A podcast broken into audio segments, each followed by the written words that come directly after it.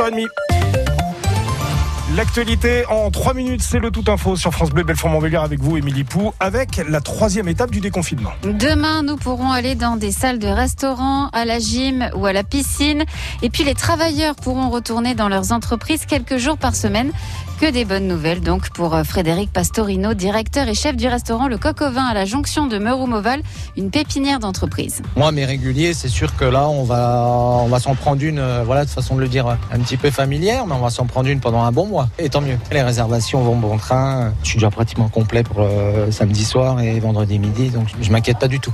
La prochaine étape du déconfinement, ce sera le 30 juin. Et ce matin, le président du conseil scientifique, Jean-Michel Delfrécy, estime qu'il faut garder le masque jusqu'à cette date en extérieur, mais aussi en intérieur. Selon lui, la situation sur le front de l'épidémie est contenue et elle va dans le bon sens. Malgré le drone et le chien pisteur, l'homme de 50 ans disparu depuis vendredi n'a toujours pas été retrouvé au ballon d'Alsace. On ne sait pas encore si les recherches vont reprendre.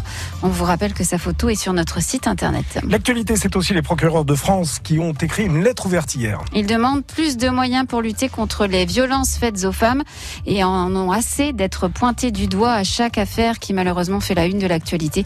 Les procureurs de Franche-Comté font partie des signataires. Vous l'avez sans doute remarqué, depuis ce matin, votre radio France Bleu Belfort-Montbéliard est sur France 3 Franche-Comté. Un véritable plus pour les auditeurs et pour les téléspectateurs, selon Michel Barten, directeur régional France 3 Bourgogne-Franche-Comté chez France Télévisions.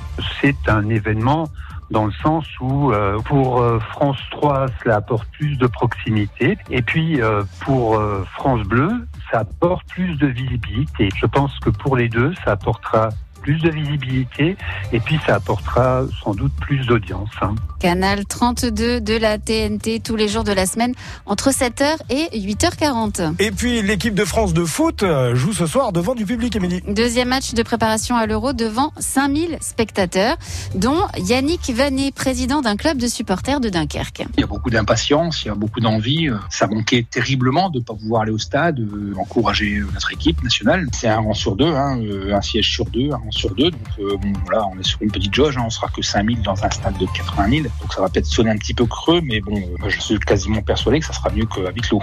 Match à suivre dès 20h30 sur France Bleu.